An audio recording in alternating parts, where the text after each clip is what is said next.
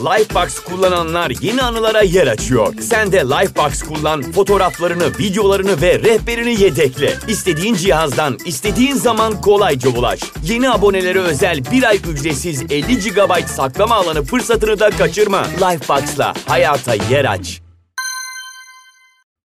Hermes yiyip içtikten sonra Kalipso'ya cevap verir. Sana bütün meseleyi dürüstçe anlatacağım.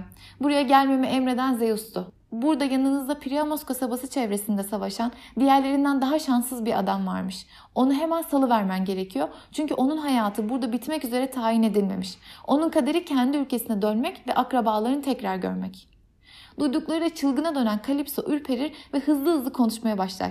Siz tanrılar merhametsizsiniz. Diğer tüm varlıkların ötesinde küskünsünüz. Bir tanrı çakılık değiştirmeden bir erkeği yatak arkadaşı kocası yaparsa kıskanırsınız. Ama dediğin gibi Zeus bir amaç belirliyse kimse onu engelleyemez.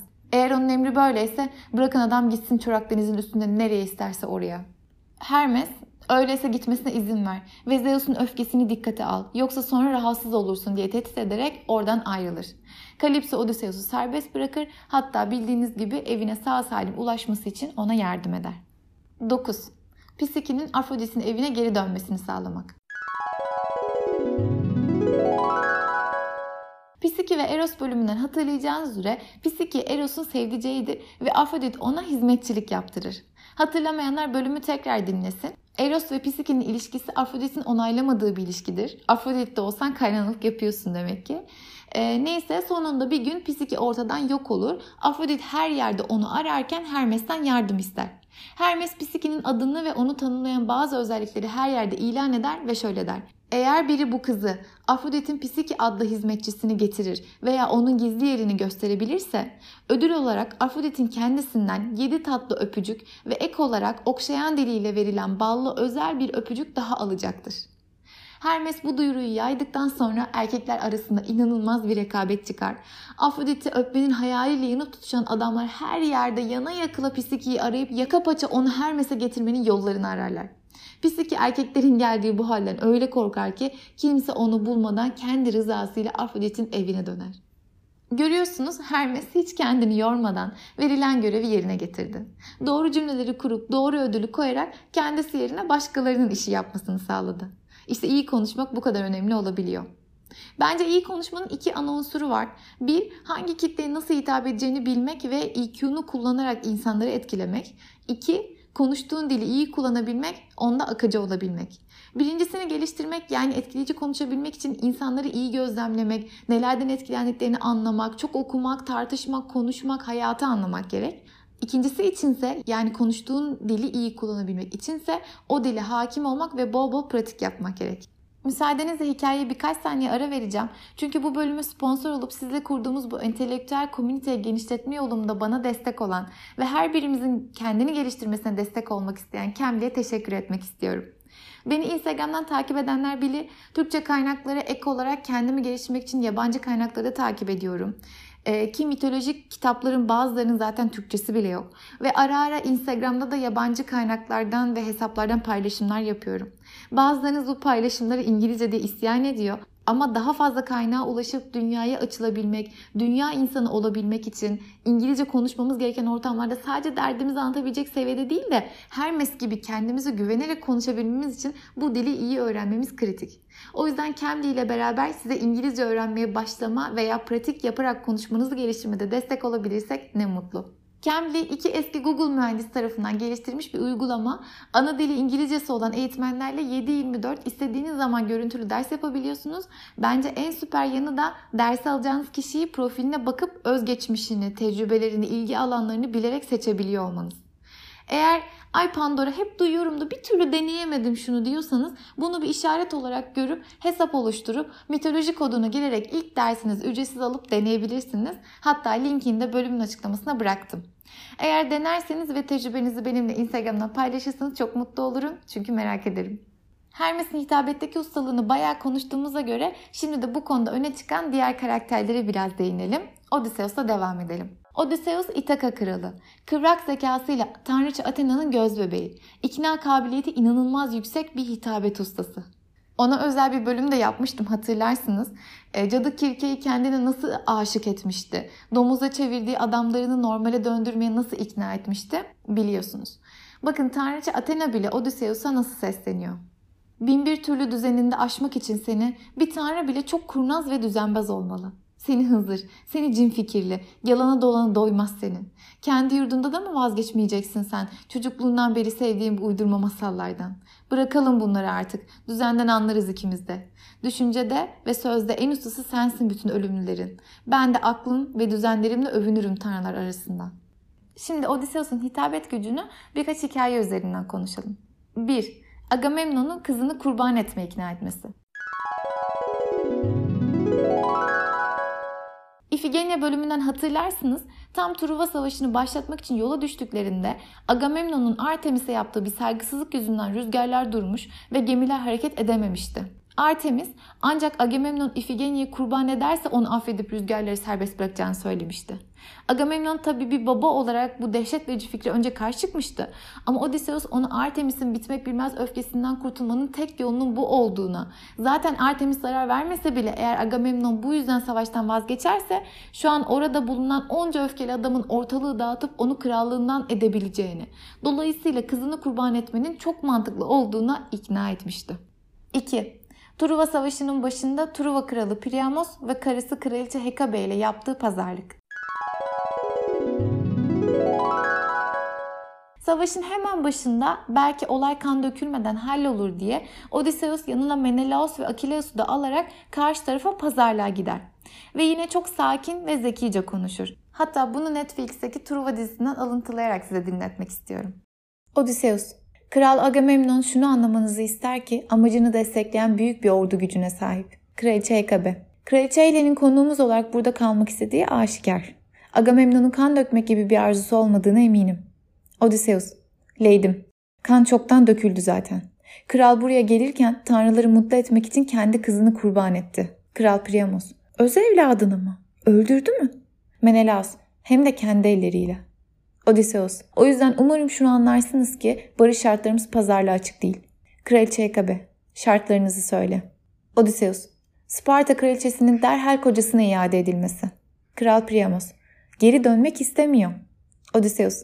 Saygısızlık etmek istemem Kral Priamos. Ama onun ne istediği bizi ilgilendirmiyor. Kral Priamos. Sizin olsun. Odysseus devam eder. Kral Menelaos'a yapılan bu hakaret karşılıksız kalmamalı. Kral Priamos. Tüm hediyeleri geri yollar telafisini yaparız. Odysseus. Bunlar Kral Agamemnon'un talepleri. Dardanel Boğazı yani Çanakkale Boğazı. Kontrolü sizde. Her kargodan, her gemiden vergi alıyorsunuz. Kral Priamos. Bu bir şaka mı? Odysseus. Sizi temin ederim ki değil. Kral Priamos. Bu bizi mahveder. Odysseus. Birkaç yıl zorluk çekersiniz hepsi bu. Dersinizi almış olursunuz. Kral Priamos. Hmm, anlıyorum. O yüzden mi buradasınız? Ekonomi bizi mahvetmek için mi? Menelaus. Şerefimi hakaret ettiğiniz için buradayız. Odysseus. Aceleci davranma. Kral Priamos. Şehrin için en iyi seçeneği düşün.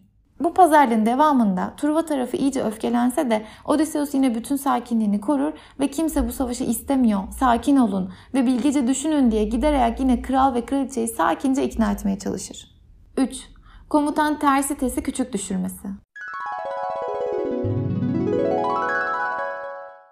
Savaşı sırasında bir gün Akalıların tarafında olan başarılı komutanlardan Tersites, Agamemnon'un düşüncesizlik ve açgözlüklerinden sıkılır ve şöyle isyan eder. Yine mi bir isteğin var Atreus oğlu? Barakaların tunçla kadınla dolu. Bir kente alır almaz biz akalar onları sana verdiydik ilk önce. Bir de altın mı ister yoksa canın şimdi? Tutup getirelim Troyalılardan birini. Gelsin babası, kurtulmalık versin sana, altınlar versin sana öyle mi? Taze bir kadın mı istersin yoksa düşüp kalkmaya, bütün gözlerden uzakta, kapatmaya kendine? Baş bulsun. Yakışık almaz Akaoğullarını yıkıma sürüklemen. Size diyorum Akaoğulları hey, Akaoğulları denmez size artık. Aka kadınları demeli. Sizi aşağılık herifler sizi. Hadi yurda dönelim gemilerimizle. Tek başına bırakalım Troya'da onu. Otursun onur payının üstüne. Yardım etmeyelim de görsün sonunu. Saygısızlık etti Akileus'a en üstün yiğidimize. Aldı onur payını, yoksun bıraktı onu. Akileus'un içinde büyük bir kin yok yine de. Hem o gevşek davranmasaydı sana Atreus oğlu bu senin son küfrün olurdu ona.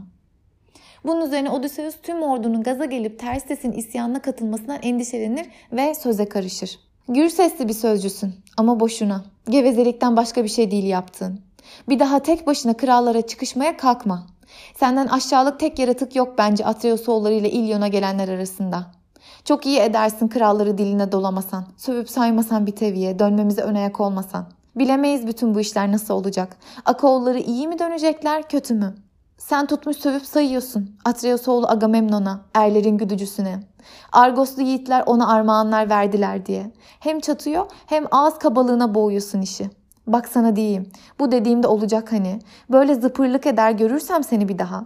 Varsın Odysseus'un omuzları üstünde durmasın başı. Bana bir daha Telemakos'un babası demesinler. Tutup anadan doğma etmezsem seni çırılçıplak. Ayıp yerlerini örten gömleğini çıkarmazsam sırtından. Adam akıllı pataklamazsam seni. Göndermezsem tezgiden gemileri ağlaya ağlaya. Böyle dedi. Değneğiyle sırtına omuzlarına vurdu. Tersi tez oldu iki büklüm. Gözlerinden yaşlar aktı tane tane. Burada aslında ters ses doğru bir şey söylüyor. Agamemnon aç gözlülüğü yüzünden ona buna saldırıyor. O kadar krallığın bilişiminden oluşan orduda eşsizliğe sebep oluyor, huzursuzluğa sebep oluyor ve artık göze batıyordur. O yüzden artık ters ses isyan eder. Ama Odysseus da ordu zaten hani kaç yıldır savaşarak tükenmenin eşiğine geldi. Bir de bu isyana katılmasın ki kendi içlerinde bölünmesinler diye ters desi aşağılar, küçük düşürür. Yani bu konuşmayı, bu isyanı önemsiz hale getirir, gülünç hale getirir. Yani yılanın başını çok büyümeden ezer. Bu konuşmayı dinleyenler Odysseus'tan bir kez daha etkilenirler ve Odysseus çok zeki bir adam, çok iyi öğütler veriyor, savaşı çok iyi yönetiyor diyerek kendi aralarında Odysseus'u övmeye devam ederler. 4. Truva Savaşı'nın Agamemnon'u ve Aka ordusunu biraz daha kalmaya ikna etmesi. Truva Savaşı'nın 9. yılında Helen'i almak için şehri kuşatan Aka ordusu artık bu savaştan çok yorulmuştur ve hem krallar hem askerler evlerini çok özlemiştir. Agamemnon bile pes edip savaşın sonunu getirmeden ülkesine geri dönmeyi kafayı koyduğunda önce Hera Athena'yı kışkırtır, hayır savaşı kazanmadan dönmesinler diye. Çünkü Hera Akaların tarafında Truva'nın yok olmasını istiyor. Athena da koruyucu tanrısı olduğu Odysseus'u kışkırtır ki Odysseus en başta bu savaşa katılmak bile istemiyordu hatırlarsanız ama Athena onu kışkırtınca e, karşı gelemiyor. E, ve şu konuşmayı yaparak Agamemnon'u ve tüm orduyu kalıp biraz daha savaşmaya ikna eder. Ey kral Atreus oğlu, ölümlü insanlar arasında seni onursuz görmek ister akalar tam şu sıra. Güzel surlu İlyon'u almadan dönmeyiz diye at besleyen Argos'tan çıkarken verdikleri sözü tutma hiç niyetleri yok. Yurda dönmek için ağlayıp dururlar bak işte ufak çocuklar gibi, dul kadınlar gibi. Ama bıkmamak da insanın elinde değil. Bu işte öyle zor bir iş ki hani. Köpüren taşan bir denizde sağlam gemisini kasırgaların alıkomasına bile dayanamaz. Patlar karısından bir ay uzakta kalan adam.'' Biz buraya geleli yıllar döne döne dokuza vardı oysa. Gemileri yanında bunalan akalara ne demeye hakkım var? Ama bunca yıl kalıp boş elle dönmek yakışık almaz bize. Azıcık daha kalın, dayanın dostlar. Bakalım kalkasın dedikleri gerçek mi değil mi? Hep hatırlarız onun dediklerini. Tanık olun ölüm tanrılarını görmeyen sizlerde. Priamos'ta Trayollara yıkım getirmek için Aulis'te gemilerin toplandığı günün ertesi, daha ertesi günü kutsal sunaklarda bir kayanın çevresinde güzel bir çınar ağacının altında ölümsüzlere kusursuz kurbanlar kesiyorduk hani. Ağacın altında duru bir su akıyordu. Büyük bir belirti göründüydü işte o zaman. Olimposlu Tanrı'nın gün ışığına saldığı korkunç bir yaratık sunağın altından çıkıp yürüdüydü çınara doğru. Sırtı kıpkırmızı bir yılan. Orada ufacık serçe kuşları vardı, yavrular, minnacık. Yapraklar altında büzülmüşlerdi en yüksek dalında çınarın. Hepsi sekiz taneydiler. Dokuzuncuları da yavrulayan anaydı. Bağırışan yavruları yutuverdiydi yılan. Döndü durduydu anaları yana yana. Yılan çöreklendiydi önce. Sonra dikilip yakaladıydı çırpınan kanadından. Serçe yavrularıyla analarını yutunca böylece onu var eden Tanrı bir anda yok ettiydi. Niyetini gizleyen Kronosoğlu taş yaptıydı onu. Hepimiz donup kaldıydık bu olan bitene. Şölene nasıl karışmıştı bu belirtiler? Kalkas oracıkta yorumladı. Dediydi ki ne diye öyle kala kaldınız gür saçlı akalar. Akıllı Zeus'un gösterdiği büyük bir belirti bu. Uzun zaman sonra gerçekleşecek ama akıldan çıkmayacak hiçbir zaman. Serçe yavrularıyla anaları nasıl yuttuysa bu yılan onlar sekiz taneydiler. Dokuzuncuları da yavrulayan anaydı. İşte tıpkı onlar gibi biz de savaşacağız orada 9 yıl. Alacağız o koca ili 10. yılda. İşte Kalkas böyle konuştu. Doğru çıkıyor bunlar bugün. Kalın, güzel dizlikli akalar, kalın burada. Priamos'un ilini alacağımız güne dek. Böyle dedi o, gürledi Argoslular bir ağızdan, tanrısal Odysseus'u öven akaların naraları gemilerin dört bir yanından çın çın çıtladı. Ajax ile yarışması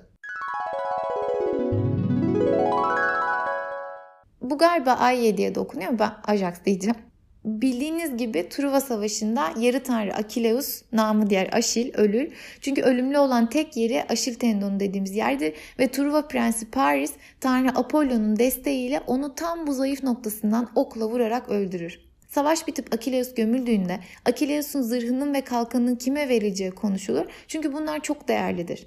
Olimpos dağında demirci tanrı Hephaistos tarafından dövülmüştür. Üzerinde dünya, gökyüzü, güneş, deniz, ay ve takım yıldızları vardır.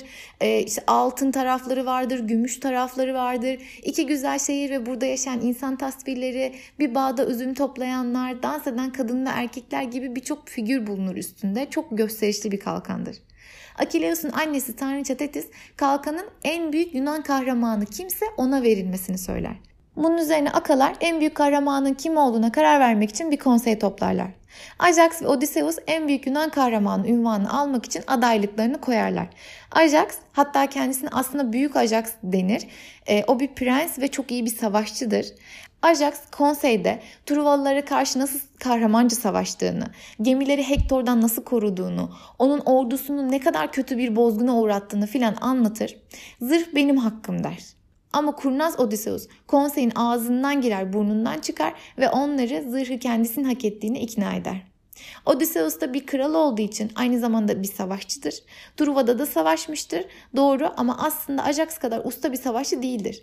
Odysseus'un asıl gücü dilidir. Konuşma yeteneğidir. Savaşı değildir. Yani aslında kalkanı Ajax hak etmektedir. Ama demek ki böyle ortamlarda dil gücü kas gücünü alt edebiliyormuş. Konsey kararını Odysseus'tan yana kullanınca Ajax yapılan bu haksızlığa o kadar öfkelenir ki kafayı yer. Odysseus, Agamemnon, Menelaos ve kararı veren komutanlar sanarak bir sürüyü öldürür. Sonra onların sadece hayvan olduğunu, sandık işler olmadığını fark edince utancından yerin dibine girer, e, iyice delirdiğini fark eder ve Hektor'un kılıcıyla kendini öldürür. Böyle de gururlu bir insan. Odysseus öyle bir konuşma ustası ki bugün hala konuşmayla hitabetle ilgili birçok alanda onun adı kullanılıyor. Mesela Odise diye bir etkinlik var. Burada her yıl farklı ülkelerde konuşma ve dil workshopları yapılıyor ve iyi bir konuşmacı nasıl olunur bununla ilgili atölyeler düzenleniyor. Kapatmadan son olarak başka iyi bir konuşmacı ama hüzünlü bir hikayesi olan e, Eko'dan bahsedelim. Eko bazılarına göre intikam tanrıçası Nemesis'in kızıdır, bazılarına göre bir orman perisidir. Onun hikayesini podcast'te Narsisus ve Eko bölümünde anlatmıştım o yüzden detayına girmeyeceğim. Sadece hatırlatmak istiyorum. Eko'nun bir sürü kendisi gibi peri kız kardeşi vardır ve Zeus onlarla flört etmeyi, takılmayı çok sever. Zeus onun kız kardeşleri takıla dursun. Eko da o sırada Hera'yı oyalar ki acaba Zeus kimle nerede ne karıştırıyor e, diye Hera ortalarda dolaşıp onu yakalamasın. Çünkü biliyorsunuz Zeus onu aldattığında Hera yakalarsa Zeus'u değil e, karşı taraftakileri cezalandırıyor. O yüzden Zeus kardeşleriyle kırıştırırken Eko Hera'nın ağzından girer, burnundan çıkar, onu saatlerce lafa tutar, hikayeler anlatır falan filan. Ancak bir gün Hera bu kız niye beni sürekli boş boş lafa tutuyor? Var bunda bir madilik diye düşünür ve Eko'nun gevezeliğinden kurtulup Zeus'u iş üstünde basar. Dolayısıyla kendisiyle sohbet etmeye çalışıyor gibi görünen Eko'nun da bu işin bir parçası olduğunu anlayınca çok kızar, Eko'yu cezalandırır. Bundan sonra asla konuşamayasın, sadece duyduğunu tekrar edesin diye onu lanetler. Hikayenin gerisini zaten biliyorsunuz. Eko Narsisus'a aşık olur ama lanetten dolayı onunla konuşamaz. Sadece onun sözlerini tekrar eder. Eko yapar yani. Ve Narsisus onu fark edemediği için yanlışlıkla öldürür. Yani eğer kendi cümlelerinizde konuşmayı bilmiyorsanız, sesinizi duyuramıyorsanız yok olmaya mahkumsunuz diyor Mit. Doya doya ve tüm tarzınızı yansıtarak konuşabilmeniz dileğiyle. Lifebox kullananlar yeni anılara yer açıyor. Sen de Lifebox kullan, fotoğraflarını, videolarını ve rehberini yedekle. İstediğin cihazdan, istediğin zaman kolayca ulaş. Yeni abonelere özel bir ay ücretsiz 50 GB saklama alanı fırsatını da kaçırma. Lifebox'la hayata yer aç. İngilizce öğrenme ve konuşma korkunuzu yenip süper sohbetler yapabilmenizi amaçlayan online eğitim platformu Cambly, mitolojik incileri sunar. Merhaba mitoloji merakları. Bu bölümde size hem eğlenceli hem bence çok öğretici bir konu seçtik. Süper gücü konuşmak olanlar. Bugüne kadar süper gücü hava olaylarını yönetmek olan Zeus'u konuştuk. Büyülü korsesi ve memeleriyle istediğini kendine aşık edebilen Afrodit'ten bahsettik. Denizlere hükmeden Poseidon'dan, güneşi oradan oraya sürükleyerek dünya üzerinde gündüz olmasını sağlayan Titan Helios'tan bahsettik. Bunlar doğaüstü, bizim kontrol edemeyeceğimiz güçler gibi görünüyor gözümüze değil mi? O yüzden hikayeleri dinlerken ne kadar bu tanrılarla, titanlarla bir bağ kursanız da kendinizi tamamen onların yerine koyamıyor olabilirsiniz. Oysa bu bölümde size süper gücünü örnek alıp günlük hayatlarınızda kullanabileceğiniz mitolojik karakterlerden bahsedeceğim. Bu bölümde ismini duyacağınız karakterler Hermes, Odysseus ve Echo. Aslında bu karakterlerin hepsinden önceki bölümlerde bahsetmiştim ama burada biraz detaya gireceğiz. Onların süper güçlerine, konuşma taraflarına biraz değineceğiz. Şimdi onları sırayla hatırlayalım. Hermes, haberci tanrı. Ulakların ve tüccarların tanrısı. Bir anlaşmazlıkta uzlaşma sağlama yeteneği var. Şimdi uzlaşma yeteneği demişken dikkat ederseniz bir ulağın veya tüccarın bu özelliğinin olması çok kıymetlidir. Krallıklar döneminde bir ulak yani haberci, e, günümüzde bunların görevlerini büyükelçiler, diplomatlar, dışişleri bakanları falan yapar. Bu görevlerdeki insanlar çok kritiktir. Eskiden kimsenin doğru düzgün ikinci dili bilmediği dönemlerde ulaklar iki dil, üç dil veya daha fazlasını bilirler ve haberleri oradan oraya taşırlardı. Bir ulan getirdiği bir habere bir kral ya da padişah çok sevinip onu konukseverlikle karşılayabilir ya da sinirlenip ulan kellesini alabilirdi. O yüzden hem götüreceği haber hem onu anlatma şekli hem ulak için hem de iki ülke arasındaki ilişkiler için o ülkelerdeki halkların kaderi için çok kritikti. Aynı şekilde ticarette de iyi ilişkiler kurmak, kendi sattığı ürünü, hizmeti iyi pazarlayıp insanları ikna edebilmek, başarılı olabilmek için kritik bildiğiniz gibi. O yüzden Hermes her ne kadar Olimpos'un yaramaz çocuğu gibi görünse de aslında onun konuşmadaki ustalığı birçok olayda kritiktir. Şimdi onun bu sanatını kullandığı bazı olayları anlatacağım size. 1. Yüz gözlü dev Argos'ta sohbeti. Zeus'un aşklarını anlatım bölümünden hatırlayacaksınız. Zeus bir gün Io'ya aşık olur ve Hera görmesin diye onu bir ineğe çevirir. Hera bu inekten şüphelendiği için onun başına hizmetkarı yüz gözlü bir dev olan Argus'u diker. Argus gece gündüz Io'nun başından ayrılmayıp onu gözetler. Bu yüzden Io yerinden kıpırdayamaz, Zeus da onu kaçıramaz. Zeus bu işi halletsin diye Hermes'i görevlendirir. Hermes bir çoban kılığına girip onunla arkadaş olur, türlü türlü hikayeler anlatarak onu etkiler, sonra da tatlı tatlı konuşa konuşa uykuya dalmasını sağlar ve Io'yu kurtarır. Bakın Madeline Miller'ın Ben Kirke kitabında Kirke Hermes'i nasıl anlatıyor. Hermes'in cüretine ilişkin hikayeler dinleyerek büyümüştüm. Nasıl bebekken beşiğinden kalkıp Apollo'nun ineklerini yürütüp tüydüğünü, Argos'u kandırıp bin gözünü de uykuya yatırarak bu canavar bekçiyi nasıl öldürdüğünü, taşların sırlarını nasıl kurnazlıkla söküp aldığını ve rakip tanrıların bile başını döndürüp kendi isteklerini yaptırdığını. 2. Phaenon'u ikna edişi. Hatırlarsınız Zeus canlıları yaratma görevini Titan kardeşler Prometheus ve Epimetheus'a vermişti. Bu iki kardeş hayvanları ve insanları yaratıyor ve onlara pençe, kürk, uçma becerisi gibi çeşitli beceriler bahşediyorlardı. O günlerden bir gün Prometheus Phaenon adında çok yakışıklı bir delikanlı yaratır. Ama diğer canlıları yarattığında yaptığı gibi onu Zeus'a göstermek yerine gizlemeye karar verir. Diğer yarattıklarını Zeus'a gösterir tek tek ama Phaenon'u göstermez. Ancak Eros bunu fark eder. Prometheus'u Zeus'a şikayet eder. Zeus bunu duyduğunda öfkelenir ve o genci kendisine getirmesi için Hermes'i görevlendirir. Hermes Zeus'un bütün pis işlerinde görevli dikkat ederseniz. Hermes'in burada işi zordur çünkü her ne kadar evreni Zeus yönetiyor olsa da Prometheus bir titan. Bildiğiniz gibi titanlar çok güçlüdür. Adam canlıları yaratıyor yani daha ne olsun. Mesela Yunan mitolojisinde tanrılar insanların dualarına, tapınmalarına ihtiyaç duyuyor. Daha doğrusu ihtiyaç değil de kendilerine ne kadar çok tapınılır, ne kadar adak adanır, dua edilirse bir tanrı o kadar gururlanıyor, övünüyor. Onun popülaritesi artıyor. Dolayısıyla o tanrı daha önemli hale geliyor. Doğada her şeyin, hemen her canlının bir fonksiyonu olduğunu, fonksiyonu önem kazandıkça kendisinin de değerlendiğini düşünürseniz, mitolojinin de bir doğa dini olduğunu göz önüne alırsanız bu mantıkla uyuşuyor. O yüzden tanrılar insanların kendine dua etmesini önemsiyorlar. Evrende daha kritik bir rolde olmak için. Dolayısıyla Prometheus'un insanları yaratıyor olması tanrılar için önemli. Tüm bu sebeplerle Hermes hem Zeus'un emrini yerine getirip Phainon'u alıp götürmeli hem de bunu yaparken Prometheus'u kızdırmamalıdır. Tabii ki Hermes usta bir konuşmacı olarak bunu başarır. Phainon'a Zeus'a gelirse ölümsüz olabileceğini söyler ve ölümsüz olmanın güzelliklerini anlatı anlatı bitiremez ve onu ikna eder. Bu meseleyi de böylece halletmiş olur. 3. Prometheus'la yaptığı pazarlık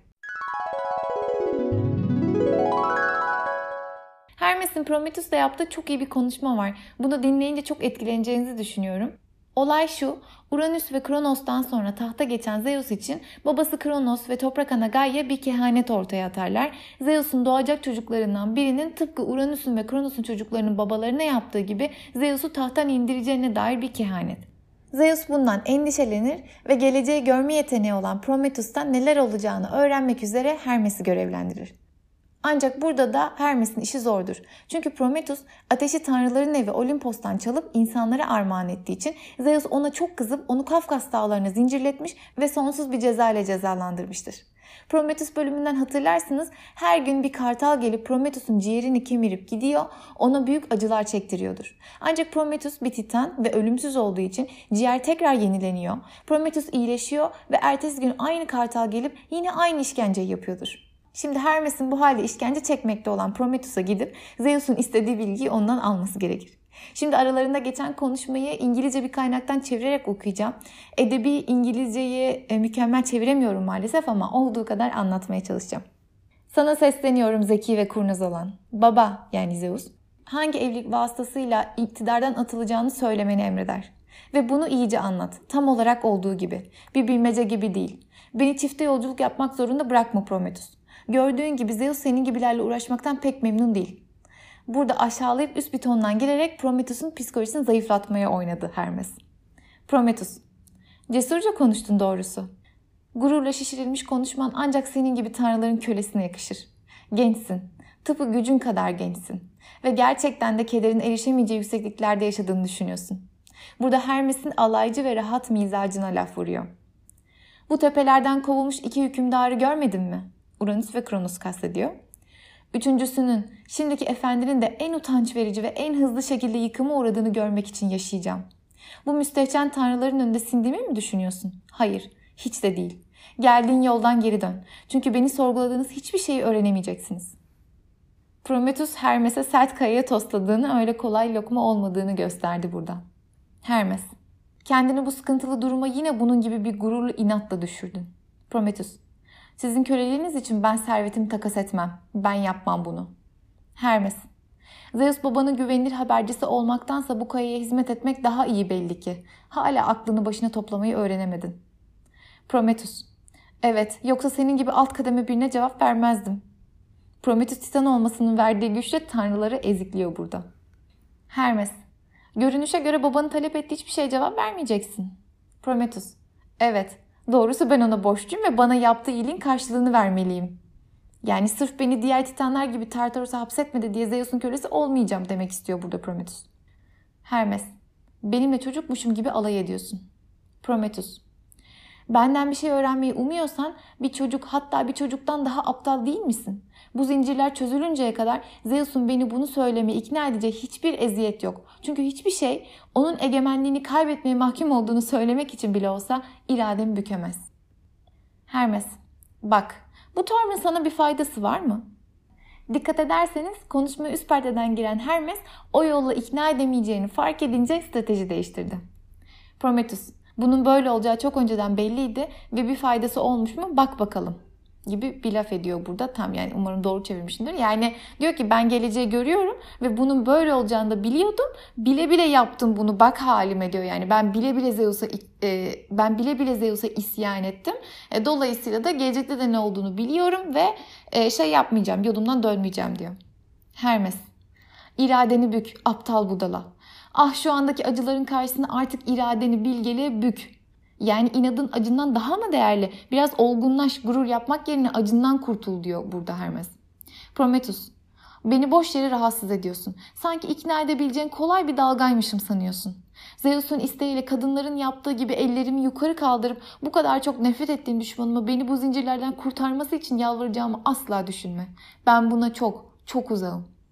Hermes, Çok konuşsam da boşa gideceğini düşünüyorum. Çünkü benim ısrarlarım ne seni yatıştırır ne de yumuşatır. Yeni koşumlu bir tay gibi dişindeki parçayı alıyorsun ve dizginlere karşı mücadele ediyorsun. Uf benzetmeye bakın nasıl küçümsedi. Ama bu seni öfkelendiren önemsiz bir araçtır. Çünkü budala zihniyette salt öz iradenin kendisi her şeyden daha az yarar sağlar. Yani sen bu inadını irade olarak görüyor olabilirsin ama düşünme şeklin mantıksız olduğu için irade olarak gördüğün şey sana yarar sağlamıyor, zarar veriyor diyor. Yani Prometheus gurur ve inat kartını oynarken Hermes akıl ve mantık kartını oynuyor. Ama sözlerime inanmıyorsan bile kaçıştan sonra başına nasıl bir fırtınanın ve büyük bir keder dalgasının geleceğini bir düşün. Şimdi burada tehdite başladı. İlk olarak baba bu pürüzlü uçurumu gök gürültüsü ve şimşek aleviyle yakacak ve bedenini mezara gömecek. Bu sırada bu kaya seni kucağında sımsıkı tutacaktır. Ama uzun bir süre sonra ışığa geri döneceksin. O zaman gerçekten de Zeus'un kanatlı tazısı, yırtıcı kartal, bütün gün boyunca davetsiz bir ziyafete gelen vahşi bir iştahla vücudunu lime lime büyük parçalara ayıracak ve kararana kadar karaciğerini kemirerek doyacak. Bir tanrı senin dertlerini üzerine almış gibi görünene kadar ve kendi öz iradesiyle Hades'in güneşsiz diyarına ve Tartaros'un karanlık derinliklerine inene kadar bu ıstırabın hiçbir terimine bakma. Bu nedenle şimdi bu tavsiyeyi al. Çünkü bu sahte bir övünme değil. Çünkü Zeus'un ağzı yalan söylemeyi bilmiyor. Her dediğini yapar. Mantıklı şekilde derinlemesine düşün ve inatçılığı asla akıllıca öğütten daha iyi görme. Burada kora girer ve şöyle der. Bizce Hermes zamansız konuşmuyor. Çünkü inatçılığını bir kenara bırakıp bilgeliğin iyi ödüğünü aramanı söylüyor. Bu tavsiyeyi dinle. Bilgenin hatada ısrar etmesi utanç vericidir. Bakın Koro ikna olmuş Hermes'in dediklerine. Prometheus, bu benim için yeni bir haber değil doğrusu. Bu adamın böyle gürültülü şekilde ilan ettiği bir mesaj değil. Hermes'i laf salatası yapmakla, şaşalı laflarla kendini akıllı göstermeye çalışmakla eleştiriyor burada. Düşmanın düşmandan acı çekmesi bir rezalet değil. Bu nedenle şimşeğinin çatallı kıvrım başıma dökülsün ve gökyüzü gök gürültüsü ve vahşi rüzgarın yıkımıyla sarsılsın. Hermes İşte bunlar aklı yitirmiş kişilerin düşünceleri ve sözleridir. Bu dediğinin çılgınlıktan ne farkı var? Ama ne olursa olsun onun ıstırabına sempati duyan sizler buradan hemen gidin ki gök gürültüsünün amansız kükremesi duyularınızı sersemletmesin. Bu konuşmayı burada bırakalım. Burada Prometheus akıl almaz şekilde inatçı olduğundan e, zaten geleceği görüyor yani o, o yüzden de ona göre inat edebiliyor. E, ve Zeus'un yönetim tarzına nefret ettiğinden zaten ikna olması mümkün değil ama takdir edersiniz ki konuşma çok iyiydi. 4. Kadmus'a harmonyayı istemesi. Şimdi uzun uzun hikayelerini anlatmayacağım ama kısaca Kadmus Tebai şehrinin kurucusudur. Şehri kurup adamlarını bir pınardan su almaya gönderir ama adamları geri gelmez. Onları merak edip bakmaya giden Kadmus bir de ne görsün? Pınarı bir ejderha korumaktadır ve görünen o ki bu ejderha Kadmus'un adamların hepsini mideye indirmiştir. Adamları için duyduğu üzüntüyle Kadmus bu ejderhayı öldürür. Bakın o kadar adamın baş edemediği yaratığı tek başına öldürdü. O kadar güçlü yani. Ancak gelin görün ki bu ejderha savaş tanrısı Ares'in oğludur. Tabi Ares oğlunun öldürülmesine çok öfkelenir ve Kadmus'un da bir bedel ödemesi gerekir. Ceza olarak 5 yıl Ares'e kölelik yapar. Cezası bittiğinde de Zeus ona eş olarak güzeller güzeli Harmonya'yı istemesi için Hermes'i görevlendirir. Hermes de kızı oğlanı ister, ikna eder ve alır. 5. Atina'yı Poseidon'un öfkesinden kurtarması. Biliyorsunuz Athena ve Poseidon Atina'nın koruyucu tanrısı olmak için yarışmışlardı ve halk Athena'yı seçmişti. Önceki bölümlerde anlatmıştım. Athena şehre zeytin ağacı hediye ettiği için halk onu seçmişti. Bu olaydan sonra Poseidon Atinalıları çok kızar ve üzerlerine korkunç bir sel göndererek şehri yerle bir etmeye kalkar. Boşuna Olimpos'un kabadası demiyorum yani Poseidon'a. Ama bunu gören Hermes hemen olaya el koyar ve bunu yapmaması için onu ikna eder. O yüzden Atinalılar Hermes'e çok şey borçlu. En ünlü caddelerinden birinin adı da şu an Hermes. Oradan geçerken Instagram'da paylaşmıştım. Hikayenin devamında bazı söylencelere göre Athena Poseidon'a bir güvercin aracılığıyla bir zeytin dalı göndererek barış teklif etmiştir. Zeytin dalının barışı temsil etmesi oradan gelir ama bana pek Atinalık bir hareket gibi gelmiyor. Bu çünkü tanrılar genelde bir savaşı, bir yarışı kazandıklarında yenilen tarafa üzülüp böyle tatlı hareketlerde bulunmazlar. Yani tam tersi alay filan ederler. E, ama neyse böyle de bir mit var bilin. 6. Amfion ve Zetos'u kral dedeleri Laikus'u öldürmemeleri için ikna etmek. Amfion ve Zetos, Zeus'un o dönemki Tebai kralının kızı Antiope'den yaptığı yarı ölümlü oğullarıdır. Antiope, Zeus kendisine tecavüz ettikten sonra başka bir ülkeye kaçar ve oranın kralıyla evlenir. Ancak Tebai kralı, bu kralın Naikteus ya da Laikus olduğu söyleniyor. Ben Laikus diyeceğim. Kızını oradan kaçırır ve cezalandırmak için Tebai'ye geri getirir. Ancak onlar yoldayken Antiope doğum sancısıyla kıvranmaya başlar ve ikiz çocukları Amfion ve Zetos'u doğurur. Ama kral babası kurda kuşa yem olsunlar diye torunlarını Kitairon dağına terk eder. Tebai'ye vardıklarında da Antiope'yi yeni karısı Dirke'ye eti senin kemiği benim diyerek bırakır ve kötü kalpli Dirke tam o eski Türk filmlerinde gördüğümüz kötü cici anne acımasızlığıyla Antiope'ye kan kusturur yıllarca. Bir gün Antiope Dirke'nin zulmünden kurtulmayı başarır ve Kitairon dağına gidip çocuklarını bulur. Onları anneleri, yani çocuklar hala orada bu arada dağda ne yapıyorlarsa artık. Onları anneleri olduğunu ikna eder ve hikayeyi baştan sona anlatır. Annelerinin çektiklerini çok üzülen çocuklar gidip Dirke'yi bulur ve saçlarını bir boğanın boynuzlarına takarak onu sürükleyip öldürürler.